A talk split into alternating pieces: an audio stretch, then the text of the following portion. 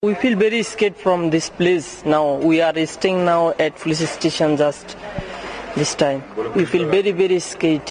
About 20 foreign shop owners in Bankhara Bodulong trudged through the charred remains of what used to be their shops.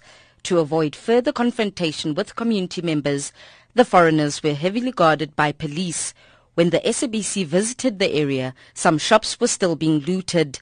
36-year-old Bangladeshi shop owner Hassan Khan was one of the hardest hit by the looting. We feel very bad and other thing is like they just come and rob and go. And police, they just come and see it and tell the community just take the stock. They didn't help us. I lost like uh, more than one million then. Other shop owners in the area say their only source of income has been lost and they now fear for their lives. No, we feel that is sad and you see what, how is our life. Now is our property what we have with us. Is it? We don't have nothing, we don't have eat, nothing to eat. Our life is very suffering this time. Uh, we don't know how is the government make plan to us. Community members had this to say.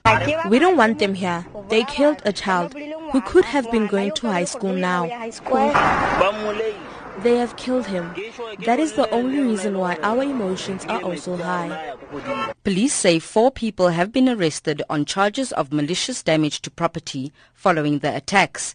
They will appear in the Kuruman Magistrates Court this week. I'm Bodumela in Bankhara Bodulong near Kuruman in the Northern Cape.